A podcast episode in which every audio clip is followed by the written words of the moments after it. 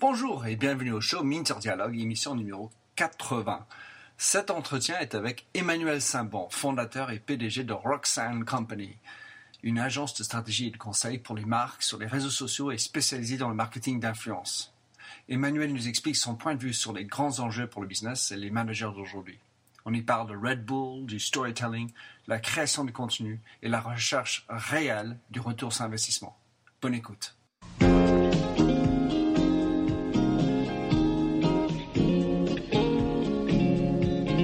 Bonjour et bienvenue sur l'émission radio téléchargeable Minter Dialogue où on parle des marques, de l'Internet et les nouvelles technologies.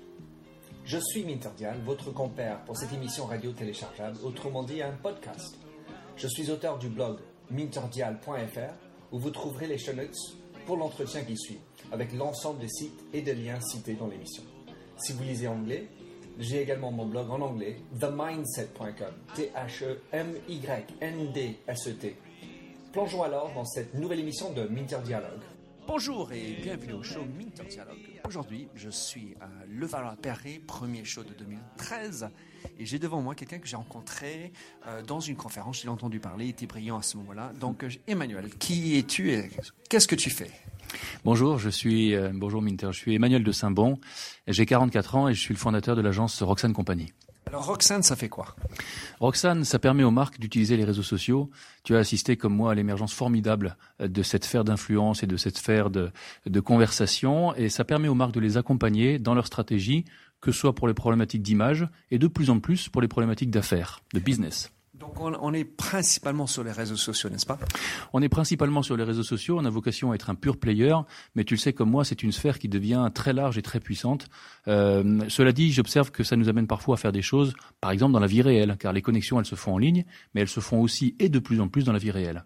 Alors justement, quand on a une agence, on a, on a des choix. On monte ça. Aujourd'hui, évidemment, c'est tendance et besoin de social media. Mais face aux grands qui, eux, qui, les grandes agences aujourd'hui se disent, bah, il faudrait qu'on s'y mette aussi.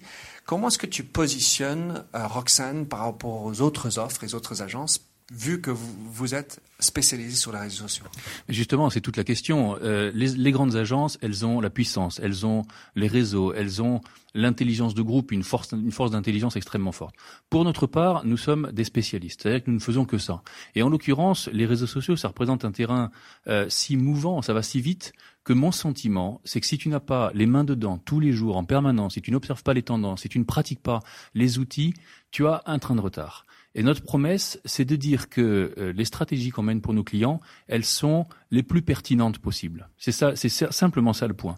Aujourd'hui, chez Roxane, vous avez tous les métiers qui font le social media, et notamment ce dont on parlera sans doute tout à l'heure, les community managers. Ces gens-là, c'est véritablement les antennes, notre fibre, notre sensibilité aux évolutions fortes qu'on observe dans les réseaux sociaux. Alors, juste sur euh, Roxane, donc explique-nous un peu ce que tu as comme service exactement. On fait trois choses en synthèse et je vais essayer d'être très concis. Euh, la première chose qu'on fait, c'est de permettre aux marques d'écouter. Tu sais comme moi qu'avant de prendre la parole sur les réseaux sociaux, eh bien il faut écouter car le web aujourd'hui, il est porteur de sens euh, pour les marques. Les gens parlent et on sait que à peu près un tiers de ce que nous autres internautes racontons, euh, ça a un rapport avec notre consommation. Consommation passée, consommation future. Et donc c'est une histoire, je l'ai dit, d'image et c'est une histoire d'intention d'achat. C'est là d'ailleurs où on voit la convergence entre les conversations et les, les actes d'achat. Donc ce que nous faisons, c'est d'abord leur permettre d'écouter. Ça s'appelle la veille. On a une méthodologie on a un outil et on a des équipes. Premier point. L'outil est euh, propre à vous? Non, l'outil n'est pas propre à nous. On utilise Synthesio, euh, qui est un bon outil. Nous n'avons pas, euh, étant nous-mêmes agence de stratégie et de conseil, nous n'avons pas vocation à créer nos outils. D'accord, très bien. Là, ça c'est le premier, l'écoute. Ça c'est le premier, l'écoute, et parfois euh, ça, ça nous permet de faire de la gestion de crise, mais ça c'est un sujet un petit peu particulier. La deuxième chose que nous faisons et qui est l'activité principale, c'est la stratégie social media. La stratégie, je vais essayer de le dire en une phrase, c'est de, de parvenir à incarner la différence profonde de la marque sur les réseaux sociaux. Et on vise deux objectifs en réalité. Un premier objectif qui est un objectif d'adhésion, ça, c'est la construction numérique de la communauté, les fans, les followers, les likers, etc. Et puis, plus difficile, mais qui est un peu le graal dans notre métier, c'est l'engagement. L'engagement, tu le sais, c'est la capacité qu'a une marque à faire porter son propre discours par la communauté. Ça, c'est difficile à faire, mais quand on y arrive, c'est absolument merveilleux.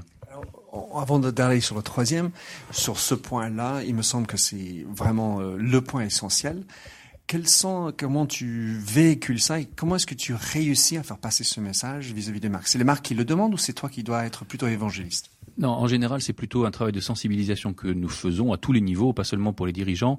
Et ce que nous essayons de faire, c'est d'amener les marques à prendre conscience qu'elles peuvent être elles-mêmes des marques médias. En ce sens que quand tu vas sur les réseaux sociaux pour raconter quelque chose, tu, comprends très vite qu'il s'agit de produire un contenu. Ce contenu qu'on appelle parfois une ligne éditoriale, que les Anglais appellent le storytelling, c'est cette faculté de de construire un récit jour après jour avec singularité et avec cohérence, en ayant bien sûr un rapport avec l'activité de la marque, tout en apportant un bénéfice euh, qui va séduire, qui va informer ou qui va faire rire, tout en apportant un bénéfice euh, aux, gens qui nous écoutent. Donc, on comprend que ce que nous faisons, c'est d'aider les marques à être des marques médias, à diffuser du contenu et à construire ainsi leur communauté pour faire rayonner leur discours. Mais ça sous-entend pour moi, Emmanuel, qu'on doit aussi lâcher prise, c'est-à-dire qu'on doit laisser aux clients de porter la parole que moi je, voudrais maîtriser. Mais c'est justement toute la magie de l'art, c'est-à-dire qu'une marque qui va sur les réseaux sociaux, et certaines sont très agiles et se payent de, francs succès, elles ont fait ce travail, cette mise à niveau, c'est-à-dire qu'elles ont quitté leur position un petit peu statutaire qu'on avait dans la publicité et la communication, où on assaillait, on, on assommait un peu d'un certain message sans écouter et sans répondre. Là, il faut se mettre au niveau des gens et véritablement converser. Et là où tu as raison, c'est que ça produit de l'altérité. Il faut être prêt à accepter la critique, parfois virulente. Il faut être prêt à accepter les différences de point de vue. Et ça veut dire effectivement une forme de lâcher prise. Mais quand on le pratique, on se rend compte que d'une part, on offre une image de maturité, et d'autre part, acceptant ainsi la critique, parfois sur des espaces que la marque elle-même a créés, eh bien, on, fait preuve d'authenticité. J'ai vu la semaine, euh, l'an dernier une étude américaine, je me souviens plus du nom, qui disait que quand une marque a que des louanges, que des choses parfaites mmh. euh, sur, sur un forum, par exemple, les gens ne le croient plus. Donc, quelque part, la critique, quand elle est raisonnée, et quand la marque y répond, c'est gage de force et d'authenticité. C'est intéressant. Absolument. Ben, c'est la preuve qu'on n'est pas si bête que ça finalement. Mais euh, parce que par rapport au marketing qui, dans, par le passé, euh, s'est fabriqué cette image d'idéalisme, de perfection, et qui finalement n'est plus crédible quand on est face aux consommateurs. Alors, par, juste revenant sur Roxane, tu as un troisième euh, pôle. Oui, le troisième pôle, et c'est là où peut-être on va, on va rejoindre un peu les pratiques qu'on avait dans le grand média préalablement, c'est qu'il y a, selon nous, une, une vraie bataille dans le réseau social. Cette bataille, c'est de parvenir à convaincre, et c'est pas encore tout à fait fait, que le social media, c'est pas juste un levier comme beaucoup de marques le considèrent aujourd'hui. Le social media a vocation à devenir une discipline, comme la publicité, comme le CRM, comme le marketing service. Et pour ça, nous autres acteurs du social media, il faut qu'on fasse quelque chose qui est difficile, c'est de parler de ROI c'est de parler de retour sur investissement.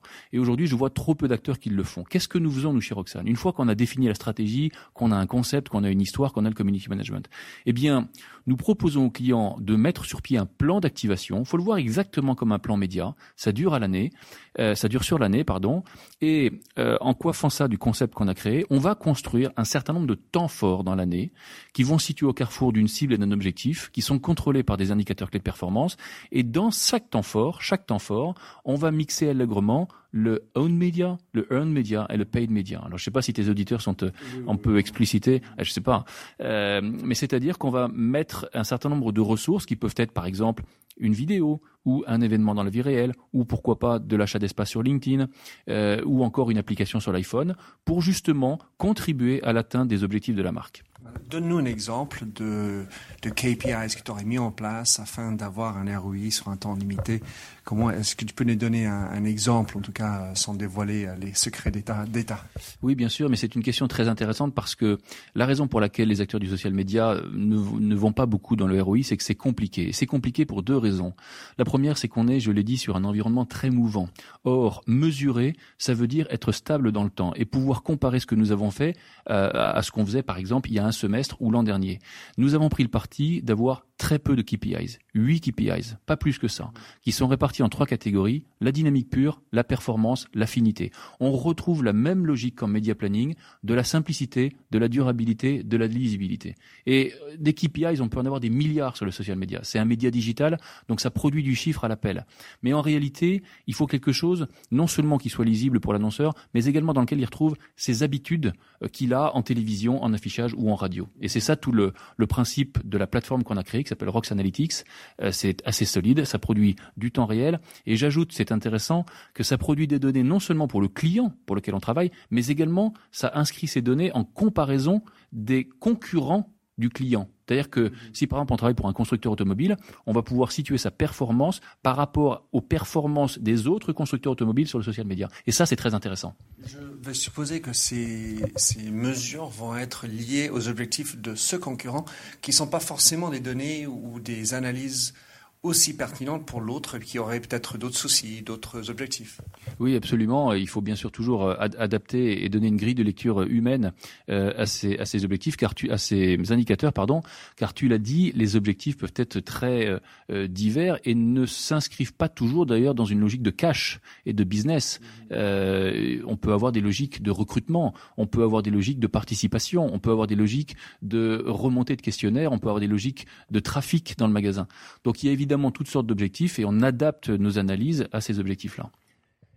Tu as parlé de discipline. Euh, et pour repousser un peu Emmanuel, euh, je, je pense plutôt euh, que les médias sociaux sont, pour moi en tout cas, c'est plutôt un état d'esprit qu'une discipline en tant que telle. C'est-à-dire qu'à partir du moment où c'est une discipline, on va dire, partagée par tout le monde, je l'estime plutôt comme un état d'esprit. Comment tu réagis? Bah, c'est un, état d'esprit si on situe du point de vue du consommateur. Cet état d'esprit, tu en as évoqué une petite partie, c'est le lâcher prise, c'est euh, tous les processus de, de curation, c'est-à-dire de, de, reprise de contenu, c'est euh, ce terme qui vient de l'anglais qui est la serendipité, serendipity en anglais, euh, et qui consiste à découvrir soit des personnes, soit des informations sans les avoir spécifiquement cherchées. Tout ça, ça fait partie de l'état d'esprit. Mais quand on se situe du point de vue des marques et du point de vue professionnel, alors oui, je crois que ça va et que ça doit devenir une discipline avec ses codes, avec ses stars, avec ses campagnes mythiques, euh, avec ses approches, avec ses bonnes idées, comme il en existe depuis très longtemps dans la publicité. Alors, euh, pour repousser dans un autre sens, faire euh, l'homme qui saute de l'avion un peu haut dans la stratosphère et en faire des bases, bravo, mais reproduire est difficile. Parfois, dans les médias sociaux, ce qu'on a fait hier ne marche plus demain. Alors, est-ce que c'est -ce c'est possible de construire une discipline avec autant de variations c'est une question euh, intéressante. Euh, d'abord, pour reprendre ce que tu dis sur Red Bull, Red Bull est très particulier. Ils consacrent un tiers de leur chiffre d'affaires, je dis bien un tiers, à leurs dépenses de communication. Et sur l'affaire euh, Baumgartner, on estime qu'ils ont gagné trois fois ce qu'ils ont investi et que ça leur a porté en équivalent média entre, entre 40 et 50 millions de dollars. Donc ça, chapeau bas, invention presque d'une nouvelle discipline. Maintenant, il y a des choses qui bougent, il y a des choses qui restent. Oui, tu as raison de dire que, par exemple, Facebook euh, pourrait un jour euh, souffrir d'un certain déclin ou en tout cas d'une certaine désaffection des annonceurs. Facebook, par exemple, a décidé que le reach euh, un jour passait à 16%. On ne touche plus que 16%. Pourquoi demain ne déciderait-il pas que le reach tombe à 3% et que pour toucher les 97 autres pourcents, subitement, il faudrait payer? Euh, Ce n'est que, je crois, en 2007 ou en 2006 que Facebook est devenu le premier réseau social en, en, dépassant euh, MySpace. Le destin de Facebook pourrait un jour se trouver dépassé par un autre acteur et peut-être, pourquoi pas, Twitter. Mais maintenant, il y a des choses qui restent. Je crois que ce qui est inscrit durablement dans le paysage, c'est cette habitude que nous avons prise d'échanger, de converser, de discuter parfois avec beaucoup de confiance avec des inconnus. Et ça, c'est facteur d'influence et c'est facteur de décision sur nos achats.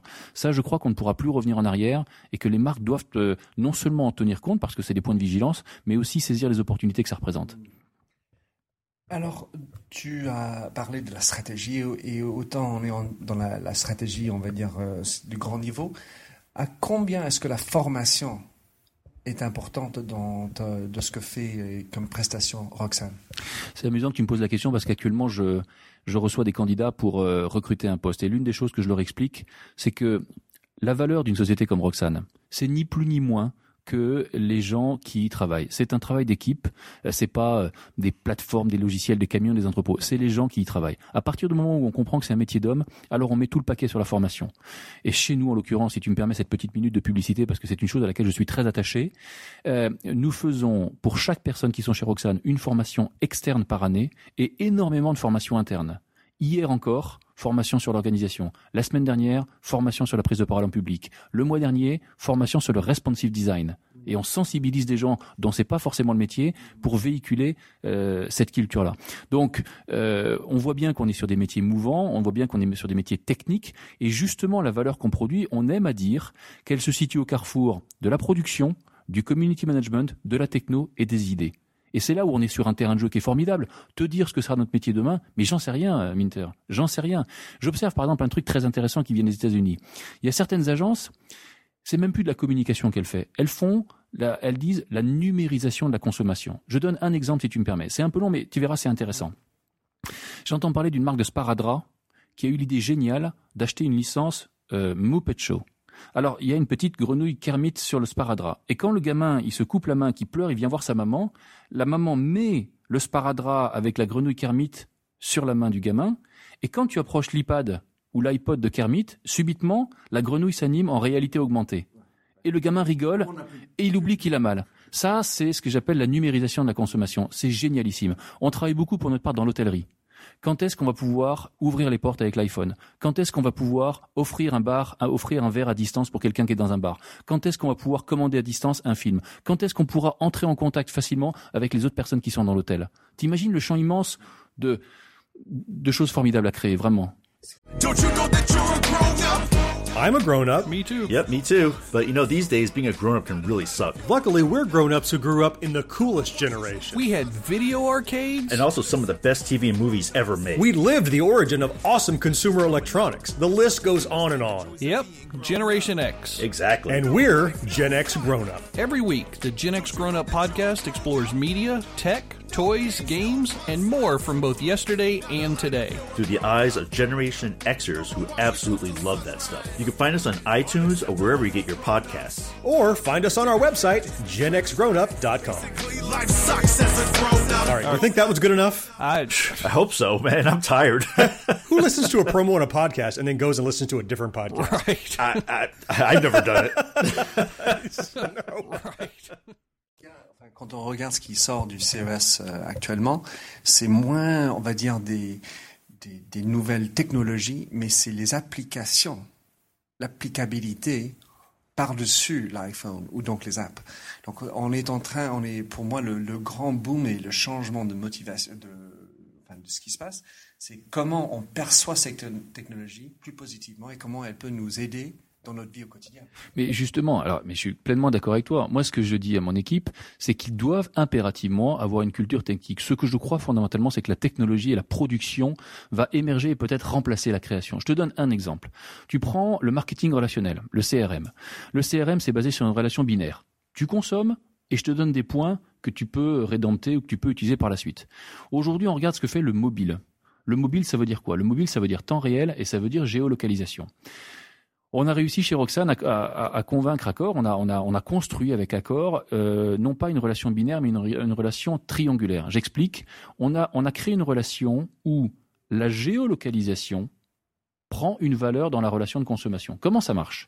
Je, je vais être très très court, mais euh, grâce à une application qu'on a créée pour eux, qui s'appelle Places, le visiteur qui est dans un hôtel peut se géolocaliser et cette géolocalisation, qui va, il va clamer ça sur son Facebook, par exemple, et ainsi exposer ses amis au fait qu'il est euh, au Sofitel de, de Rabat, par exemple, eh bien, cette géolocalisation est reconnue par accord et pro- produit une valeur dans le programme de feed d'accord. Et ça, c'est extraordinaire. Je suis, nouvelle frontière. je ça. suis dans le- la salle de sport à Sofitel à, à Sydney, comme j'étais il y a- il y a quelque temps. Euh, et je, je fais le, je, je check-in sur Places. Qu'est-ce qui se passe? Il se passe que, alors, il se passe que naturellement, si tu es euh, membre euh, du, du, du, du, du club, euh, cette géolocalisation est identifiée, reconnue et te donne des points additionnels dans le programme de feed d'accord. Ça, c'est cool. J'adore ça. Alors, je voulais juste aller sur un autre terrain qui est parce que tu travailles particulièrement sur la e-reputation, la réputation sur les réseaux sociaux. Comment est-ce que tu gères la réputation, quel est ton point de vue sur la réputation des dirigeants? Donc, c'est-à-dire que j'ai une marque, Accor ou autre, et quelle est la place que doivent y figurer les patrons dirigeants du groupe? Alors, c'est un peu moins notre créneau, mais néanmoins, je peux peut-être te livrer euh, mon sentiment. Je crois observer que euh, la prise de conscience des dirigeants sur ces phénomènes est encore insuffisante. Insuffisante parce qu'ils sont exposés, à plus forte raison s'il y a peu de traces sur eux sur Internet. En quelque sorte, ça constitue une fragilité, mais aussi parce que euh, il pourrait y avoir plus d'opportunités qui soient saisies. Le dirigeant, le nom du dirigeant, c'est aussi une marque elle-même, même si elle est passagère, car on n'est jamais dirigeant à vie ou rarement, euh, c'est une marque qui peut intéresser les gens en ce sens que les consommateurs aujourd'hui ne veulent plus discuter avec des marques, ils veulent discuter avec des gens. Et il y a euh, certains euh, dirigeants américains, notamment, qui se sont rendus beaucoup plus accessibles par les réseaux sociaux, notamment, je pense à Cora, que tu connais peut-être, ce réseau, où tu, pou où tu pouvais, il y a encore un an, je crois, interpeller Mark Zuckerberg lui-même. Mais je pense à ce que j'ai vu au web, par exemple, il y a un mois, tu as peut-être vu ce euh, comment il s'appelle ce Mexicain qui travaille pour Domino's, qui est une star, Ramon. Ramon. Ramon, c'est devenu une star, mais euh, je pense euh, à Scott Monty chez Ford, qui était le, grand prêtre des réseaux sociaux et qui sont qui l'est toujours, et qui sont eux-mêmes des dirigeants et qui sont très accessibles par les réseaux sociaux. Ça, c'est intéressant. Je pense que les dirigeants français devraient travailler cette accessibilité par les réseaux sociaux. Et puis, par conséquent, montrer l'exemple à comment et pourquoi un gars, une femme qui est employé pourrait aussi avoir sa personnalité, sa présence en ligne, que c'est pas une perte de contrôle, c'est pas un risque de perdre l'employé. Au contraire, c'est un moyen de valoriser l'employé qui, plus est, valorise sa relation personnelle avec un client. Oui, mais tu as raison, mais c'est très compliqué à mettre en œuvre quand tu réfléchis. Quand tu t'appelles euh, BMW, par exemple, tu as des, des, des milliers de, de, de, salariés et tu te dis que cette, euh, cette, cette armée, pardon pour le terme, en tout cas cette force peut être euh, employée euh, pour véhiculer un certain message. En réalité, c'est compliqué. Véhiculer, hein, vraiment, tu étais plein, plein dans les, les mots. Bien joué, Minter. Euh, en réalité, c'est assez compliqué parce que ça suppose de sensibiliser les gens, de les former, d'identifier ceux qui, dans ton groupe, sont disposés à le faire et leur dire Voici ce que vous pouvez faire, voici ce que vous ne pouvez pas faire, voici ce que vous devez faire, voici ce que vous ne devez pas faire. Exemple. Je suis un particulier, je travaille chez BMW. Je vois ma marque critiquée sur un forum.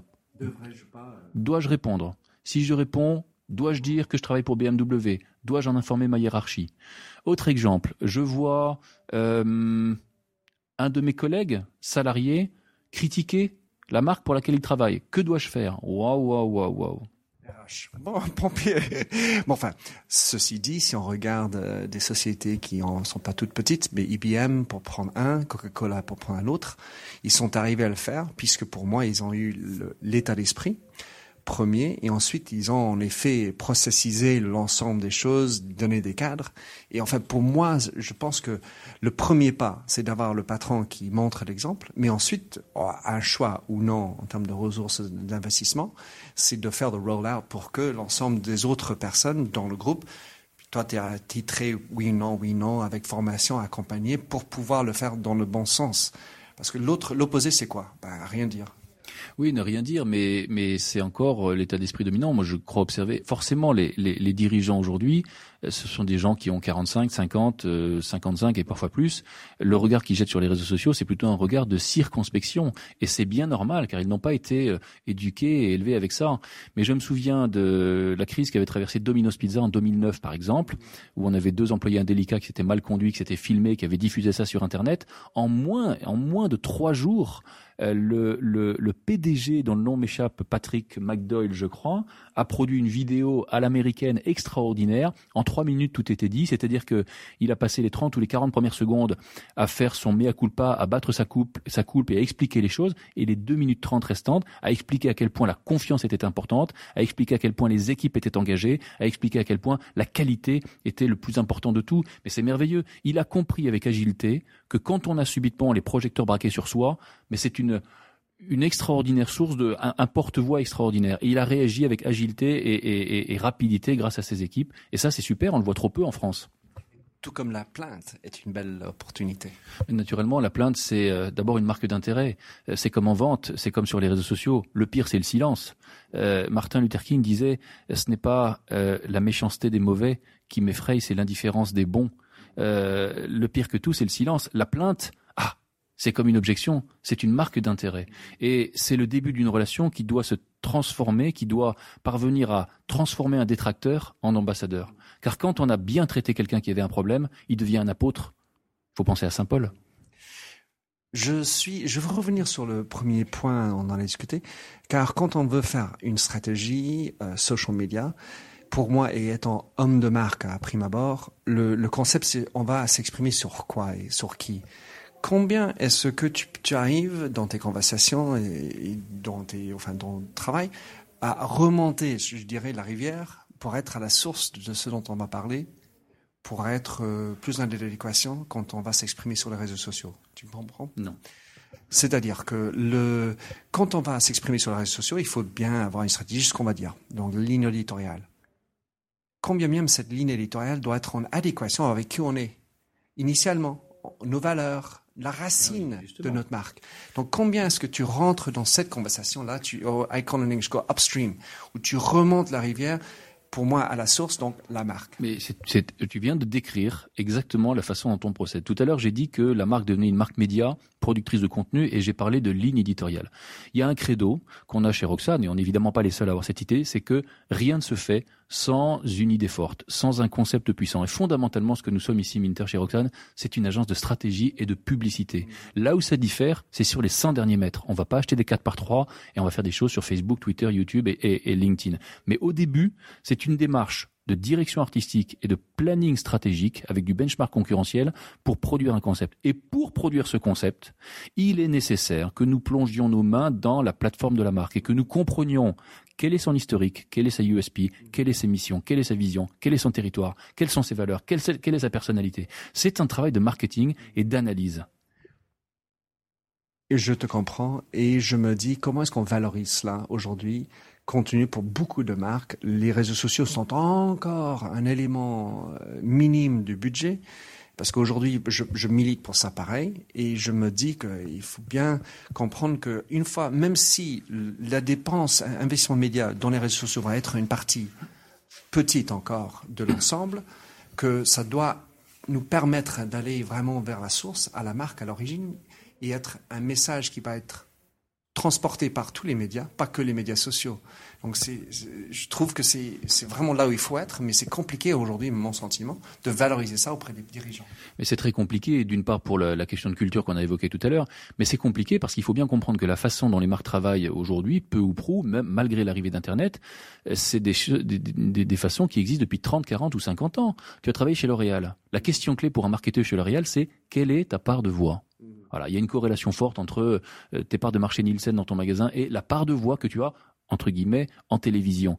C'est très fortement ancré à tous les étages et il est, même si on peut le déplorer, il est normal qu'il y ait un écart extrêmement fort entre euh, le potentiel, les audiences, la masse de gens euh, qui passent par les réseaux sociaux et la part de budget que consacrent euh, les annonceurs à ça. On explique, on sensibilise, euh, mais nous restons des acteurs récents et nous restons sur une discipline qui a aussi ses carences. C'est pas du tout la panacée et je vais même plus loin que ça. Ça n'a pas vocation à tout flanquer par terre. On n'est pas des révolutionnaires. Euh, on est plutôt à essayer de de, de, de, de s'inscrire dans ce, ce train qui, qui démarre, qui a pris de la vitesse, qui va en prendre davantage. Mais on ne peut pas prétendre tout changer en 5 ou même 10 ans. On est bien d'accord. Alors, euh, 2013 vient de démarrer. Euh, une question comme ça, juste un peu rigolo. Euh, sur l'ensemble des réseaux sociaux, qui va gagner? Waouh Sur l'ensemble des réseaux sociaux, euh, moi j'ai envie d'exprimer une préférence personnelle, c'est qui, qui, va naturellement, enfin qui va naturellement, qui va à Twitter, qui est depuis longtemps le, le réseau social que je, je, préfère, et je suis en train de voir depuis un an euh, le, le, modèle de Twitter euh, s'inscrire dans le succès hein, avec sa avec sa régie. J'ai évoqué tout à l'heure, mais je suis très prudent dans mon propos, le déclin tout relatif de Facebook et j'observe avec gourmandise euh, l'explosion de, de, LinkedIn, les réseaux sociaux professionnels. Je vois que Viadeo se développe énormément beaucoup, notamment dans les pays où n'est pas présent LinkedIn, en Chine notamment. Euh, pour ma part, je crois beaucoup au développement des, euh, des, des, réseaux sociaux professionnels. Et puis, et puis bien sûr, les réseaux sociaux qui sont basés sur l'image. Je pense à Pinterest, je pense à Instagram. Pourquoi? Parce qu'on est, notamment pour la jeune génération, on est dans moins, de moins en moins dans une génération liée au texte et de plus en plus dans une génération liée aux images. Donc ça, je crois effectivement que euh, c'est facteur de succès pour l'avenir. Alors Google Plus ou moins? Google Plus, je suis circonspect sur Google Plus. Euh, J'ai à ce stade, mais les choses peuvent changer, l'impression que euh, c'est un peu un feu de paille, beaucoup d'inscrits, très peu d'utilisation. Je crois me souvenir que l'utilisation moyenne d'un membre de Google Plus est 3 minutes par mois. Donc c'est très très peu, euh, notamment on regarde, euh, je crois c'est 30 minutes ou une heure, je me, euh, non, 27 minutes. 27 minutes par jour pour Sur Facebook. Sur Facebook, exactement. Maintenant, il faut pas perdre de vue Google Plus parce que Google Plus, ça reste euh, le moteur numéro un de recherche dans le monde, en France en particulier, je crois 94% de part de marché, et on dit qu'il y a un lien fort entre l'utilisation de Google Plus et le référencement naturel. Quand on est un e-commerçant, peut-on se passer de Google Plus? La question est posée. Bon, Emmanuel euh, Saint-Bon, comment est-ce que les gens peuvent te suivre, connecter avec toi, euh, ou et, euh, voir un peu plus sur Roxane? Euh, la meilleure façon et la plus simple, c'est de me retrouver sur Twitter, at Saint-Bon, en un mot, S-A-I-N-T-B-O-N. Et puis sinon, vous tapez Roxane Compagnie sur le web et vous allez très vite nous trouver Compagnie à l'anglaise, bien sûr. Je mettrai tout sur- dans les show notes. Je te remercie beaucoup de ton temps, Emmanuel. Plaisir de te voir encore et merci d'être sur le show. Merci, à très bientôt. Alors merci de nous avoir rejoints pour cette émission de Minter Dialogue en français. Vous trouverez les notes sur minterdial.fr. Vous pouvez également vous souscrire à mon show Minter Dialogue en français sur iTunes, où vous trouverez d'autres émissions dans cette série d'entretiens d'hommes et de femmes de l'Internet en France, dont des personnages comme Cédric Georgie de TechCrunch, Vincent Ducré, conseiller Internet au gouvernement, Jacques Lorme de Leroy Merlin ou encore Anne-Sophie Baudry, dés- désormais chez Facebook. Sinon, vous pouvez me retrouver sur mon site anglophone themindset.com, T-H-E-M-Y-N-D-S-E-T,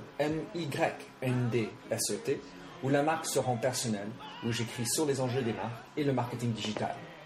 Vous pouvez également souscrire à mon newsletter anglophone sur The Mindset ou bien me suivre sur Twitter, MDIAL. Faites du podcasting, c'est une nouvelle forme de consommation de médias. C'est pratique, c'est mobile. S'il vous plaît, partagez ou tweetez si cette émission vous a plu. Bonne continuation, où que vous soyez.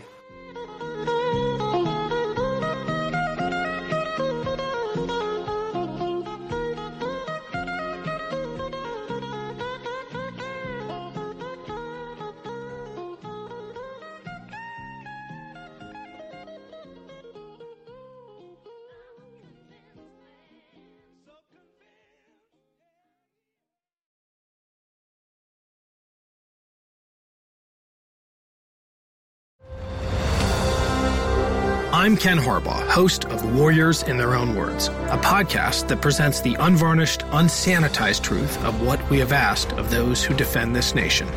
As a country, we need these stories more than ever. Stories from Americans who have borne the battle, including 30 year old remastered interviews with veterans from World War I recounting their time in the trenches of Europe, and with veterans from World War II, Korea, Vietnam, and from our most recent conflicts in Iraq, Afghanistan, and other battlefields Americans may never have heard of. Hear their stories by listening to Warriors in Their Own Words wherever you find podcasts.